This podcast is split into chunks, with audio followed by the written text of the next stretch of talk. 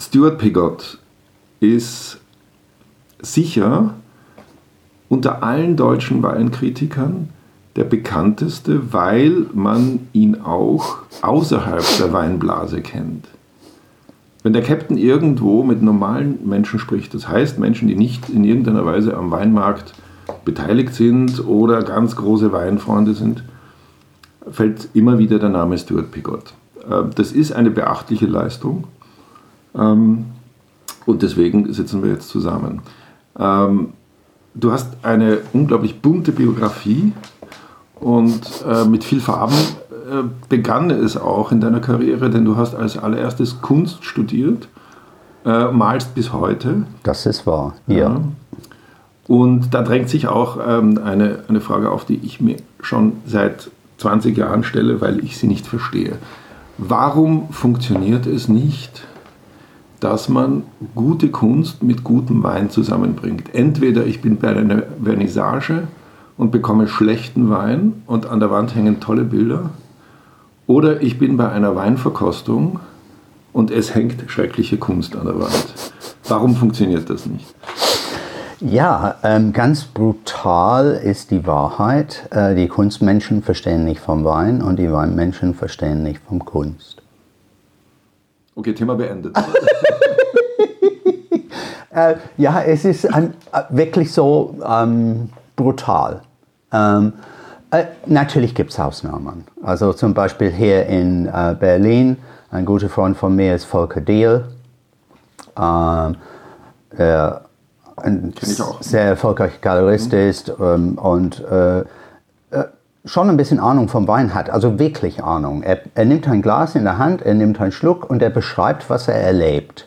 Und das ist, wozu die wenigsten, ähm, die wenigsten in der Lage sind. Äh, auch laute Weinfreaks. Ähm, sie plappen ein Zeugs, was sie irgendwo gelesen haben, möglicherweise bei mir gelesen haben, aber Sie sind nicht in der Lage zu sagen, naja, dieser Wein schmeckt tatsächlich so.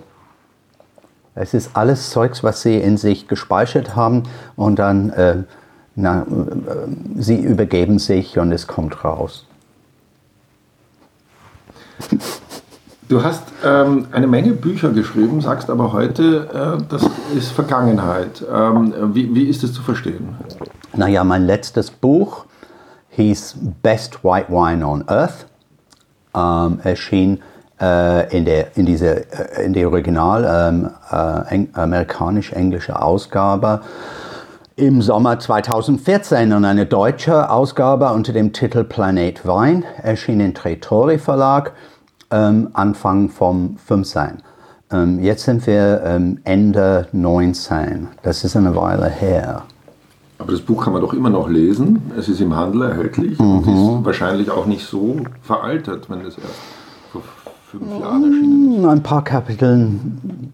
Also, also manches war ich genau an der Puls der, der, der Zeit, aber zum Beispiel der Kapitel über Finger Lakes in Upstate New York, da war ich hinter der Kurve. Ich war nicht an, an der Puls der Zeit. Ähm, darüber habe ich, deswegen habe ich ein längeres E-Buch ähm, über diesen Thema, was richtig in die Tiefe geht, geschrieben. Dieses E-Buch heißt wie? Um, ähm, Rockstars of Wine America 3. Ah, und das ist im Handel auch erhältlich, oder? Uh, Kindle. Ah, okay, wunderbar. Wenn man, wenn man auf Deutsch in das Universum Pigott eindringen will und das mit einem Buch, ähm, womit soll ich anfangen? wilder Wein. Warum? Ähm, es ist das Radikalste, was ich äh, geschrieben habe. Ähm, es macht mir einen Spaß, dieses Buch in der Hand zu nehmen und ein paar Seiten selber zu lesen. Wann ist das erschienen? Das ist erschienen 2006. Mhm. Ähm, und ähm, die, die, die Hauptrecherche ist im 4 und 5, hat im 4 und 5 stattgefunden. Mhm. Also für manche Kapiteln war äh, also das Thema deutsche Jungwinzer, da, da war es, glaube ich, 21 Monate lang Recherche. Mhm. Das ist viel Arbeit. Ja. Ah, das ist viel Arbeit und du kannst dann nur einen Bruchteil von was du ähm, rausgefunden hast äh, und erlebt hast, ja. ähm, weitergeben. Es ist eine gute Story. Okay. Ähm, da gibt es äh, zweieinhalb Todesfälle in, der, in, diesen, in diesem Kapitel. Okay. Ja. Wie hat sich die Weinszene seitdem in Deutschland verändert? Massiv. Ähm, sagen wir so, die Jungwinzer sind älter geworden und viele sind jetzt sehr etablierte Winzer, das ist prima so. Mhm. Aber, ähm, und die, die nachrücken, ähm, naja, ähm, Punkrock war am Anfang spannender, als es jetzt ist. Ja? Diesen Effekt tritt zu. Man, man ist gewöhnt daran, dass ein Rock'n'Roll-Gehabe dabei ist. Und damit ist das nicht so spannend als in den paar Jahren, als es noch neu war. Und die Welt sich vor deinen eigenen Augen ähm, verändert hat. Also gibt es nichts mehr, woran man sich reiben könnte? Ja, wo könnte, wie, also eigentlich könnte man sich am besten reiben mit ähm, sehr fruchtbetonter Weine, glaube ich. Ja? Ähm, wenn jemand es wagen würde zu sagen, ich mache unnatural wines. Okay. das wäre ein cooler Schachzug, finde ich. Uh, totally unnatural. Aber fruchtig? Und fruchtbetont. Ja, Richtig ja. einfach voll in deinem Gesicht fruchtbetont. Aber und lustig. Ja, und unernst. Unernst. Naja, also ernster Wein will ja, will ja sowieso niemand trinken. Also ja, aber die Weinszene ist voll mit Weinen, die sich selber so wahnsinnig ernst nehmen. Oh je, oh je, sie sind so bedeutungsschwanger, sie sind wie, wie ähm, Elef schwangere Elefanten. Sie können sich kaum fortbewegen. Mann, oh Mann. Ja, das ist gruselig für mich. Da, dann läuft ja irgendwas falsch, weil Wein soll ja vor allen Dingen mal Spaß machen. Ja, so ist es. Ganz so simpel. Ja, natürlich ist es wunderbar, wenn der Wein auch faszinierend ist, wenn er sich in deinem Kopf einhakt und du, du denkst häufig an ihn. Ja, das ist lieber. Ja. Das ist was Tolles. Aber äh, der Wein muss das nicht. Und die meisten können es nicht. Ja. Also man wirft ja der deutschen politischen Elite vor, dass sie sich abgekoppelt hat von den Wählern und vom Bürger. Lässt sich das übertragen auf die Weinwelt? Hat sich die Weinszene abgekoppelt vom Selbstverständlich. Ja. Es gibt äh, glänzende äh, äh, Ausnahmen. So jemand wie Martin Tesch, finde ich, macht eine, um, in Langenlohnsheim an der Nahe, macht ein unglaublich direkter, offener ähm, Präsentation seiner Weine. Also das ist auch sehr ehrlich, was er macht. Und ähm, also ich finde Nähe zum Konsument äh, oder Offenheit für den Konsument äh, ist das Erste, was ähm, ein Weinjournalist an den Tag legen soll. Mhm. Ja. Und das ist, ähm, das vermisst man. Ach, in die, Wein, die Weinszene ist, beschäftigt sich vorwiegend mit der Weinszene. Ja, ne? ja. Ähm, das ist, ähm, it's an echo chamber, ja. Wir reden miteinander, die 2000, wie ja. ich sie nenne. Ja. ja. ja. Den Eindruck habe ich auch manchmal. Also meine, manche werden mich hassen für diese Worte, aber es ist, und dass ich darüber lache, aber das sind doch Wahrheiten. Ja. Ganz simpel. Ja gut, dafür bist du ja auch bekannt. Erstens einmal, wie du lachst. Und zweitens, ähm, dass du Dinge sagst, die sich andere nicht trauen zu sagen. Hm. Ähm, aber da kommen wir schon zum nächsten Thema, ähm, und zwar den deutschen Kult um die Spontanvergärung. Wir beide haben uns das letzte Mal getroffen hm. am Ätna in Sizilien. Ähm, ein wahnsinnig hippes Weingebiet äh, mit, mit faszinierenden äh, Winzern und Weinen. Äh, das, das, das, Wort Spontangärung ist dort kein einziges Mal gefallen, weil es eigentlich allen egal ist. Ähm, Solange das, das Ergebnis gut ist. Ja, genau. ja darum geht ja. es. Ja. Ähm, die Deutschen und die Spontangärung, wie, wie, ähm, wie nimmst du das wahr? Ja, ähm, Natur, dieses Wort und auch dieses Konzept, es ist ein menschliches Konzept, ein Konstrukt, ähm, sitzt sehr, sehr tief in der deutschen Seele. Und deswegen natürlich oder na, ja, der Wein wird, es fängt damit an, dass der Wein für ein Naturprodukt gehalten wird, was totaler Quatsch ist. Es ist ein Kulturprodukt. Ähm, äh, ich meine, so Honig und Wein lassen sich ähm, ein, bisschen, ein bisschen miteinander vergleichen. Ähm, indem ähm, das Honig in einem Honigglas ähm, ist ein Produkt, äh, es, natürliche Prozesse würden von dem Mensch gesteuert ja? oder gelenkt. Ja? Gelenkt und gesteuert, würde ich sagen.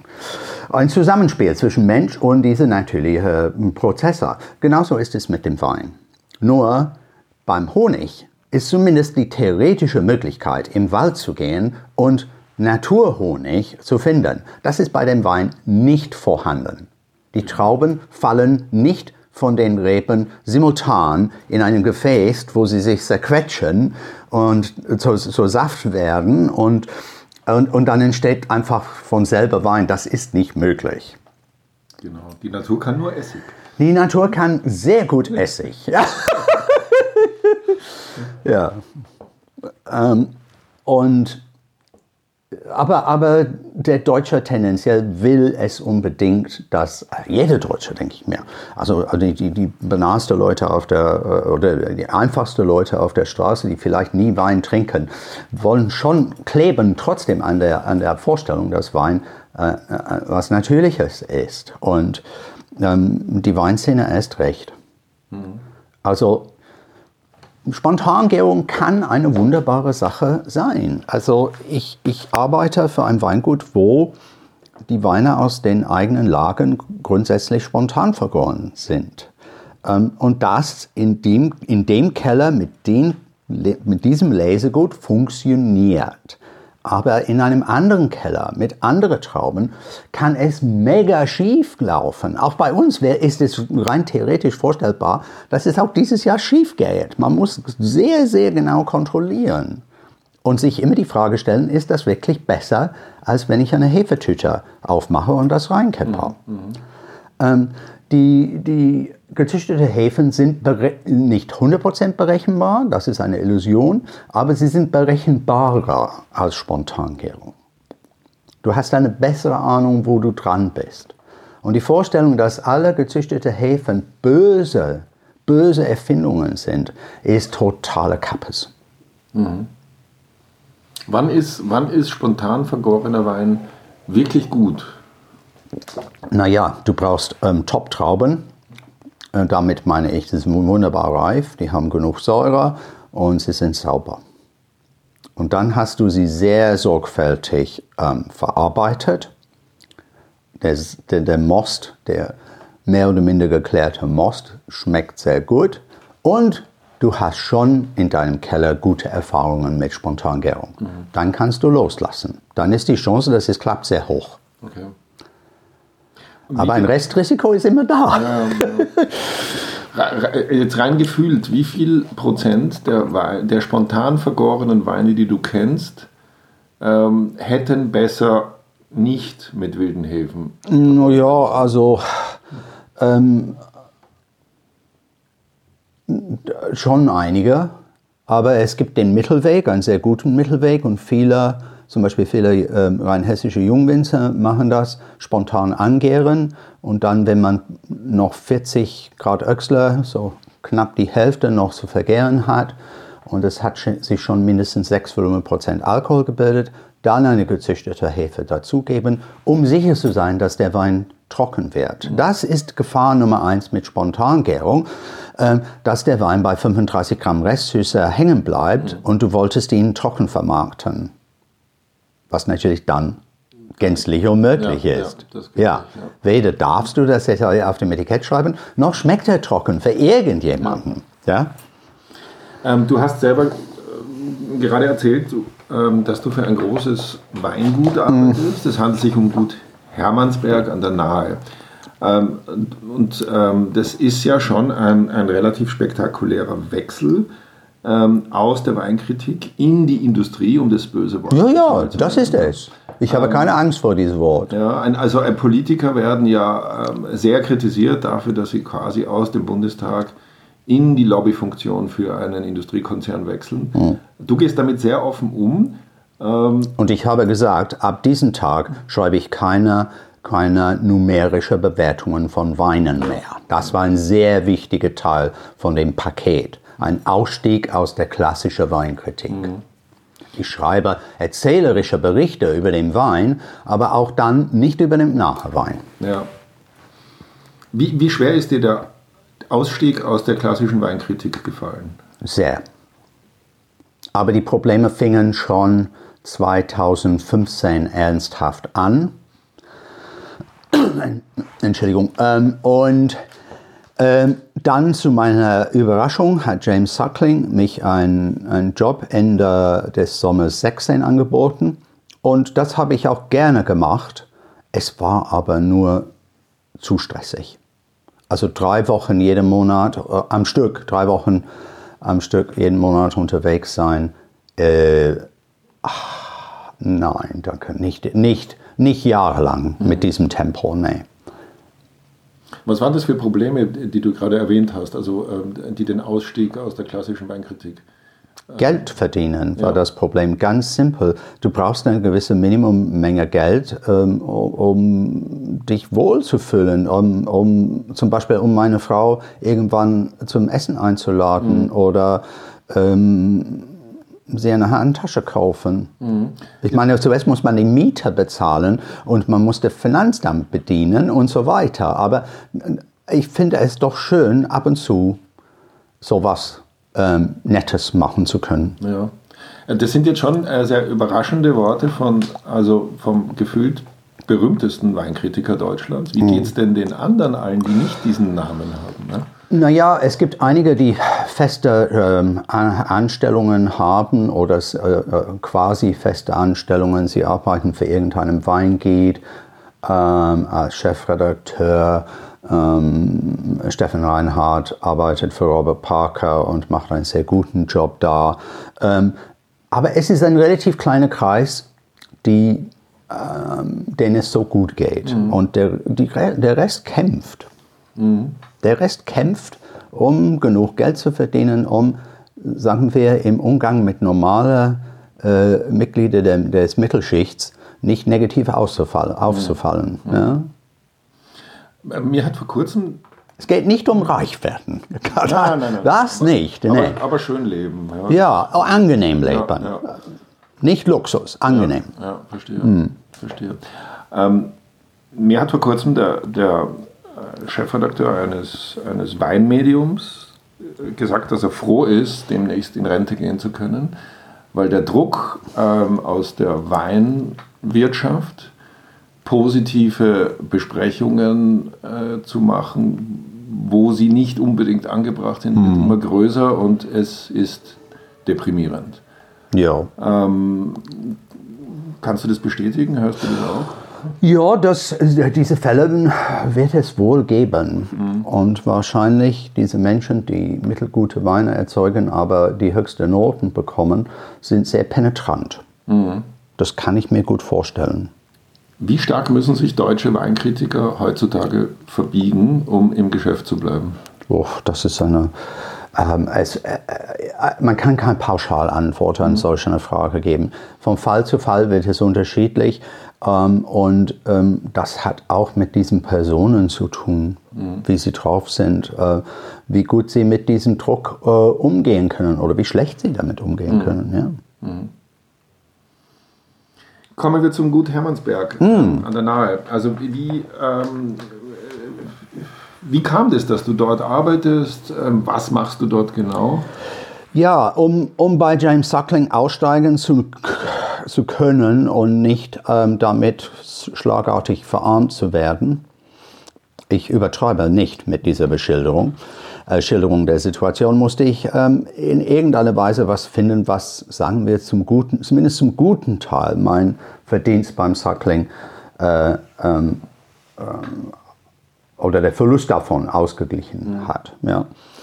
Oder ausgleichen würde. Und ich habe mit diversen Ideen gespielt und aber alle diese Ideen hatten was Gemeinsames. Sie, sie haben alle, sie waren alle eine Methode meiner, meiner Kernarbeit, Schreiben und Reden an dem Produkt, an dem analogen Produkt, der nicht zu digitalisieren ist, anzudocken. Weil nur so, wenn, rein mit, ähm, mit Internetinhalter, ist es extrem schwierig, ein Leben zu verdienen. Ja. Definitiv. Ja. Ähm, und ich wollte nicht drei, vier Jahre, äh, sagen wir, enorm viel Zeit und auch nicht vorhandenen Geld investieren und dann feststellen, dass es doch nicht funktioniert. Und dann mit, sagen wir, ähm, zwei oder 63 Jahre alt, ähm, äh, Pleite anzumelden, das ist nicht meine Vorstellung von, äh, von der Zukunft. Ja. ja. Und ja, dann war meine Idee, naja, manche Weingüter sind sehr, sehr fähig in vieler Hinsichten, haben zuerst tolle Weine, aber sind nicht gut in Kommunikation. Mhm.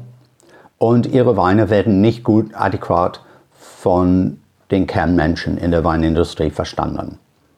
Und ähm, als ich mich entschieden habe, für ein Weingut zu arbeiten, ich habe rumgeschaut, welche Weingüter machen sensationelle Weine aber haben gewisse Defizite in der Selbstdarstellung, in Kommunikation.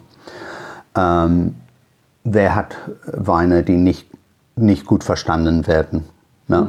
Und ähm, gut, Hermannsberg war Platz 1 auf diese kleine Liste, die ich mir mhm. geschrieben habe. Und meine Methode war immer, Liste schreiben und mit, von oben nach unten äh, ja. mich zu durchzuarbeiten. Und äh, es waren viele Gespräche, ich glaube zehn Stunden Gespräche. Und dann plötzlich gab es eine Stelle, der vorher nicht existiert hat. Und seit dem 1. März bin ich, ähm, bin ich Riesling Ambassador von mhm. Gut Hammersberger und mache sehr, sehr bunte Strauß von Aufgaben. Das Wichtigste für mich ist äh, nicht die Texte schreiben, sondern Proben kommentieren. Proben für Fachleute. Ähm, das, ist, äh, das ist nicht eine Einbahnstraße. Ich lerne viel von diesen Menschen über wie unsere Weine funktionieren und auch manche kleine Punkte, wo wir Verbesserungsbedarf haben. Oder Verfeinerungsbedarf, sagen wir. Wir sind, äh, also Carsten Peter ist in zehn Jahren als Winemaker sehr weit gekommen, aber natürlich, es gibt immer Feintuning, die man mhm äh, machen kann. Und wir haben ein neues Produkt dieses Jahr. Das ist ein Zufall, dass, ich, dass das neue Produkt in dem Jahr fällt, in dem ich einsteige. Das heißt sieben Terroirs. Wir haben sieben GG-Lagen. Unser ganze 30 Hektar ist für GG-Produktion klassifiziert, jede Rebe. Mhm. Und das ist ein Cuvée aus den Trauben von den jungen Reben in diese Lagen. Ähm, die Weine sind nicht dünner als die GGs. Sie sind nur schneller offen, mhm. viel zugänglicher und natürlich nicht ganz so komplex oder, oder lang anhaltend ja. im Abgang. Also der ideale Einstiegswein in Hermannsberg. Es, das ist es, weil es schmeckt, ähm, wenn du einmal sieben Terroirs probiert hast, dann weißt du in ungefähr, wie die GGs alle schmecken. Mhm. Ja? Und weil sechs von den sieben Lagen Vulkanböden haben, dann verstehst du, was Besonderes an, an diesem Teil der Nahe ja. ist. Ja. Diese Landschaft ist äh, noch eine schöne Steillagenlandschaft in Deutschland, aber die Geologie macht es einmalig. Ja, ja. Also diesen Wein werden wir verkosten und dann in Textformat neben dieses Podcast stellen. Sehr gerne. Ähm, Hermannsberg ist ja einer der Glücksfälle, wo ein, ein sehr reicher Investor ähm, das, das Weingut wach geküsst hat. Mhm. Ähm, welche, welche Rolle spielt Geld im Weinbau? Geld spielt eine zentrale Rolle im Weinbau, weil wenn du, wenn du dauerhaft Minus schreibst, irgendwann bist du pleite. Ganz simpel. Egal wie tief deine Taschen sind. Ja. ja? Und ähm, äh, es ist nicht einfach, einen Gewinn beim Weinbau zu machen. Das klingt wie eine banale Beobachtung, aber lässt mich das ein bisschen weiter für ausführen. Jeder weiß, dass in, in dem Preisbereich unter 5 Euro, dass der Markt übersättigt ist. Es gibt mehr Wein, als der Markt absorbieren kann. Ja? Aber so ist es auch im Mittelpreissegment und im oberen Preissegment. Auch im Bereich 50 bis 100 Euro behaupte ich, dass es eine weltweite Überproduktion mhm. gibt. Mhm. Die Märkte sind damit übersättigt. Ja? Und was passiert in einer übersättigten Lösung? Zum Beispiel, wenn wir so viel Salz in einen Topf Wasser reinkippen, bis das Wasser es nicht mehr auffängt. Es fällt dann was raus. Ja. Autsch. Wenn man dazu gehört, wird man auch pleite machen. Ja. Oder verkaufen müssen. Ja. Also, äh, und natürlich Steillagen Weinbau. 30 äh, Hektar nur Steillagen. Ne? Und verschiedene Pflanzsysteme äh, äh, über Jahrzehnten, über 70 Jahre. Also es ist, es ist nicht alles einfach gleichmäßig gepflanzt. Also du, du kannst viele Sachen nicht systematisieren. Mhm.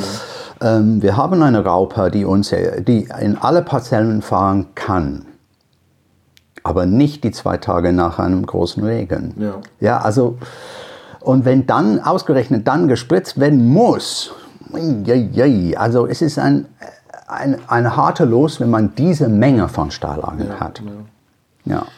Ähm, Nochmal zu Geld und Wein. Mm. Also wir beide kennen wahrscheinlich genug Beispiele von Weingütern in, im Eigentum von Quereinsteigern, die mit sehr viel Geld und sehr viel Begeisterung mm. ähm, damit begonnen haben, ähm, Weine herzustellen und inhaltlich leider nicht vom Fleck kommen, weil die Weine ähm, zwar perfekt, aber seelenlos sind. Ja, aus, teuer, aber ja. austauschbar. Ja. Also ist das ja, gibt es also sehr Geld, häufig. Geld allein reicht dann doch nicht. Nein. Worauf kommt es dann an? Naja, wie bei jeder, wie bei jeder Winzer. Der erfolgreiche Winzer hat einen Wein, der einmalig schmeckt. Mhm.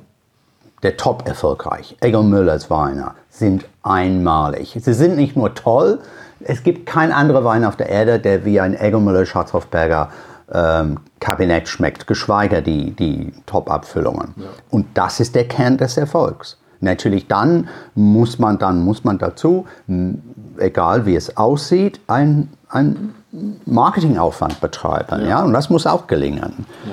Also Egon Müller macht das ganz, ganz anders zum Beispiel für Van Volksam, äh, die ums Eck von ihm sitzen. Ja. ja? Ähm, weil die Weine anders sind. Das Marketing muss sich der Weingeschmack anpassen. Und natürlich die, der Grundstruktur des Weinguts auch. Ja.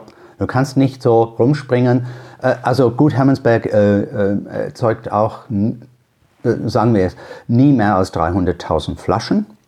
So war es in etwa ähm, im Jahr 2018 mit die größte Erträge, den wir je gesehen haben.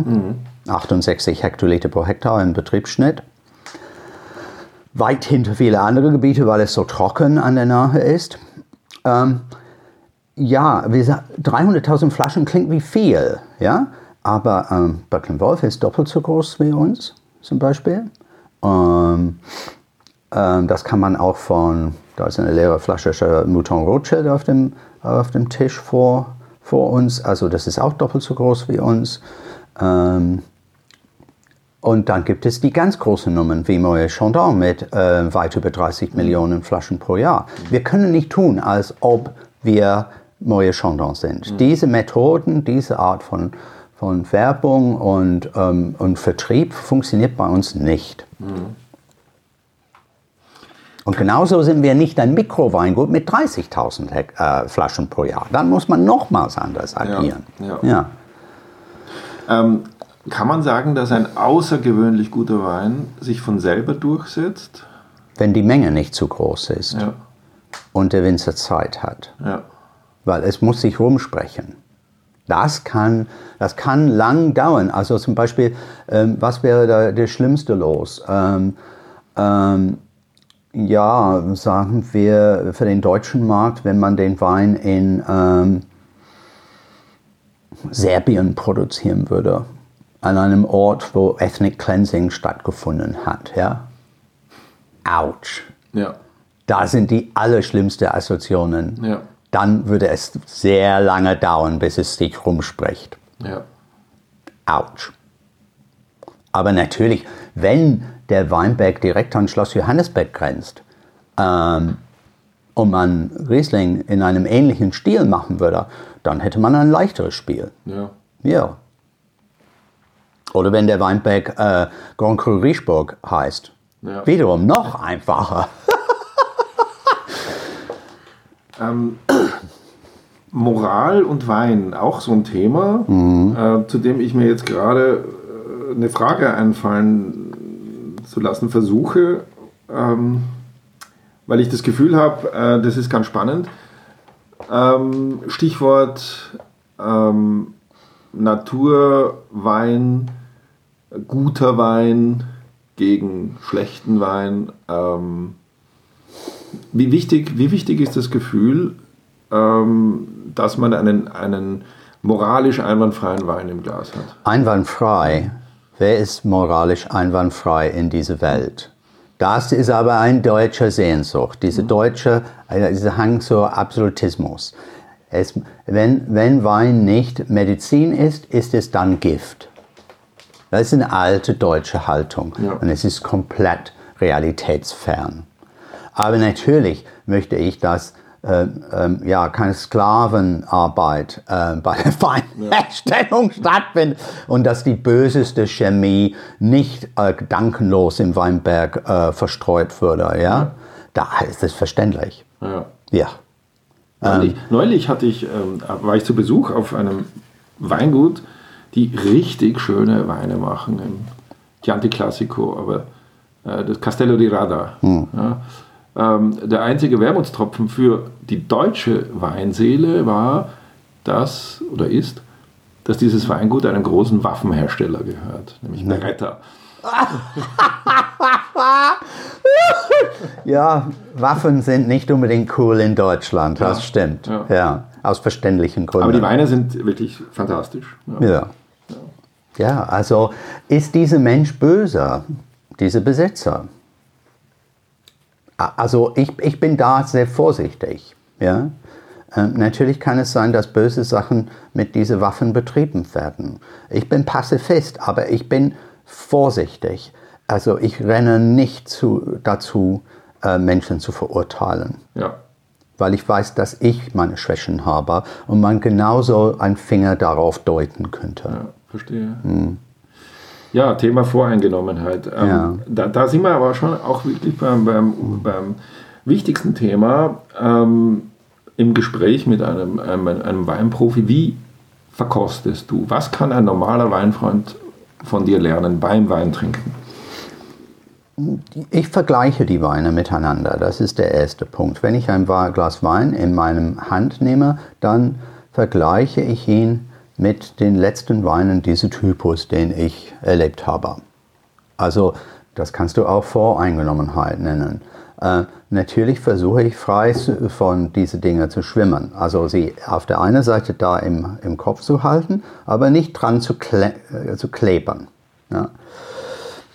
Ja, ich- ich gucke der, die, der Wein kaum an. Ich rieche sehr intensiv, sehr lange. Ähm, vor allem, wenn ich eine professionelle Meinung zu dem Wein geben soll. Und ähm, ich vertrete der Meinung, wenn der Wein mir unbekannt ist, dann brauche ich drei Schluck, um zu verstehen. Der erste Schluck ist ein Schock. Boom, was ist das denn? Ja, hui. Dann kommt man langsam mit dem zweiten Schluck an und mit dem dritten ist man richtig drin. Ähm, Weine, wo ich sie seit Jahren kenne, kann es etwas schneller gehen. Aber eigentlich diese drei Schluck ist das Optimum. Ja. Ähm, ich denke nach und ich frage mich, Moment mal, ähm, rennst du zu, Voreil zu einem voreiligen Schluss hier? Das ist ein sehr wichtiger Gedanke in meinem Kopf. Immer ist diese Frage dabei. Ich habe eine Meinung, da beim, beim, spätestens beim dritten Schluck, er hat sich eine Meinung klar gebildet. Aber dann frage ich mich, äh, bist du zu freundlich, bist du zu unfreundlich? Ist der Wein, hat der Wein es bei dir schwer, weil es ein Weinstilistik ist, die du selber nicht magst? Der Profi muss über dem persönlichen Geschmack stehen. Es muss möglich sein, dass man sagt, diese Art von süßer Rosé ist nicht mein Ding, aber der Wein ist super gemacht und sehr attraktiv. Wenn man, wenn man so arbeitet. Zum Beispiel, Ja, ja. Wo- Wonach suchst du als erstes als Profi? Ist das diese berühmte Struktur? Naja, ähm, zuerst ist der Wein sauber. Und in der heutigen Welt ist das wieder eine aktuelle Frage. Also ähm, es tut mir leid, manche, manche ähm, ähm, sogenannte Natural Wines sind sehr gut. Ich habe ein paar im Kühlschrank äh, gerade gekostet. Ähm, ähm, ja, manche dieser sogenannten Natural Wines haben viel zu viel äh, flüchtige Säure. Das ist über dem gesetzlichen Limit, ja. Und trotzdem sind sie noch im Markt, ja. Ach, sorry, äh, ich habe wenig Geduld damit. Ähm, Gibt, soll es wirklich eine Sonderregel für Natural Wines geben? Ja, ja. Was genau ist flüchtige Säure, damit das jeder versteht? Essig. Also das schmeckt man dann auch so. Das riecht man vor allem, ja. Ähm, also ich finde, es kann nicht zwei Regeln geben, abhängig, ob du ein böser oder ein guter Mensch bist. Weil wer entscheidet, wer gut und böse ist? Das ist, äh, es tut mir leid, das ist der, für mich ein Problem. So, zuerst sauber. Zweitens Balance. Drittens Charakter und Struktur. Viertens Magie. Ein großer Wein hat für mich alle diese vier. Ein sehr guter Wein hat, äh, ist sauber, in, im sehr positiven Sinne dieses Wortes, nicht steril, ähm, ist, hat eine überzeugende Harmonie, was mich zum, zum Glas zurückholt und hat einen spannenden Charakter, eine Eigenart, äh, was zumindest ein bisschen fesselt. Ja. Aber der große Wein hat obendrauf Magie. Irgendwas, das man nicht leicht beschreiben kann, wo man sagt, scheiße, was schreibe ich jetzt? ja. Boah, wie bringt man das rüber? Dann ist der Poet gefragt. Ja, ähm, dann habe ich manchmal extreme Sachen geschrieben. Ja. Aber es hat Spaß gemacht. Und, genauso, ja. Und, da, und darum geht es beim Wein. und das merkt sich wahrscheinlich auch der Leser dann. Vielleicht schon. Ja. Wie schmeckt Wein in 30 Jahren? Das ist eine verdammt gute Frage. Ähm, drei Jahre her, wenn du mich gefragt hättest, wie ist es mit der Klimaerwärmung und den deutschen Wein, ich hätte gesagt, bisher war das sehr positiv, nur manchmal gibt es einen warmer, feuchter Herbst, wie in 2014 der Fall war, mit sehr viel Fäulnis und äh, mikrobiologische Probleme.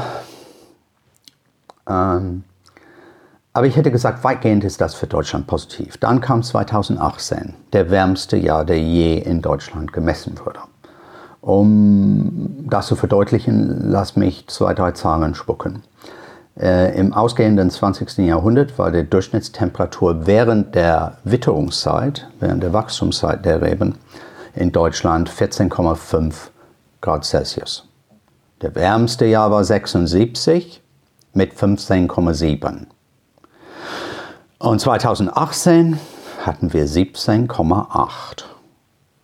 In 2018 hätte man alle mediterrane Traubensorten in Deutschland reif gekriegt. Auch die extrem spät reifende. Autsch. 19 fällt ein bisschen kühler aus, aber immerhin sowas wie 16,7 Grad Celsius. Ein ganzer Grad Celsius im Durchschnitt wärmer als 76. Wow, wow, wow, wow, wow. Welche, wir sagen immer noch, dass Deutschland cool climate ist. Aber wa- wann war das letzte Jahr, das halbwegs kühl war? 2010. Ein Jahrzehnt her. Autsch. Ich glaube, ich habe einen Bericht auf meinem Blog geschrieben. Cool climate is dead in old Europe. Ja. Ja, gelesen. in, Im neuen Europe, äh, New Europe, gibt es noch Cool Climate, so Dänemark, Norwegen, Polen und natürlich die, die neuen Höhenlagen, ja, in den etablierten Gebieten. Das heißt also, die Wein in 30 Jahren schmeckt nicht anders, nur er kommt von woanders. Er kommt von woanders, also einige Flächen, die im Moment bestehen, werden aus der Bewirtschaftung für Weinbau fallen. In den wärmsten Gebieten Also man sieht es schon in La Mancha, in, in das Zentrum von Spanien. Der Weinbau schwindelt aus mhm. diversen Gründen. Nur das Problem ist, es ist da im Sommer so heiß. Was, sollst du, was kannst du sonst auf diese Flächen pflanzen? Mhm. Ähm, es ist so heiß und so trocken. Also Olivenbäume ja, aber es gibt schon eine globale Überproduktion von Oliven und Olivenöl. Mhm. Autsch! Ja. Autsch! Vielleicht kann man ein Tequila-artiger Produkt da erzeugen. Das ja. wäre vielleicht denkbar. Ja. Aber ich weiß nicht, ob der Markt dafür auch schon übersättigt ist. Ja? Und das sind die Probleme, die uns begegnen werden. Und diese Probleme werden immer größer.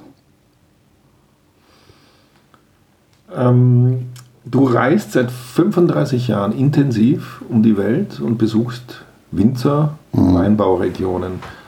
Ähm, Kannst du drei Orte nennen, die du jedem ans Herz legst, weil sie einfach äh, erschütternd schön und, und lehrreich sind für, für Weinfreunde?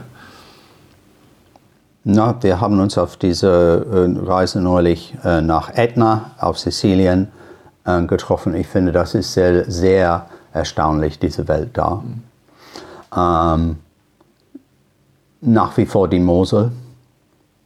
Ähm, äh, nicht nur wegen der Landschaft, sondern weil es kulturell sehr spannend ist, dieses sehr eigene Volk mit ihrer sehr eigenen Weine. Mhm. Ähm, es gibt die nachher auch, aber da bin ich befangen. Ähm, und dein drittes, lass mich nachdenken.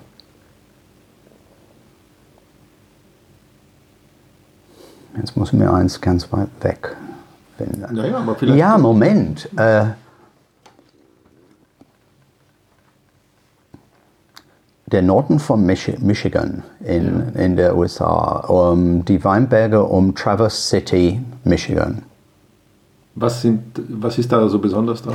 Naja, das ist mittig im äh, nordamerikanischen Kontinent, mhm. aber es ist direkt an diese großen Seen. Mhm. Es ist zugleich kontinental und maritim.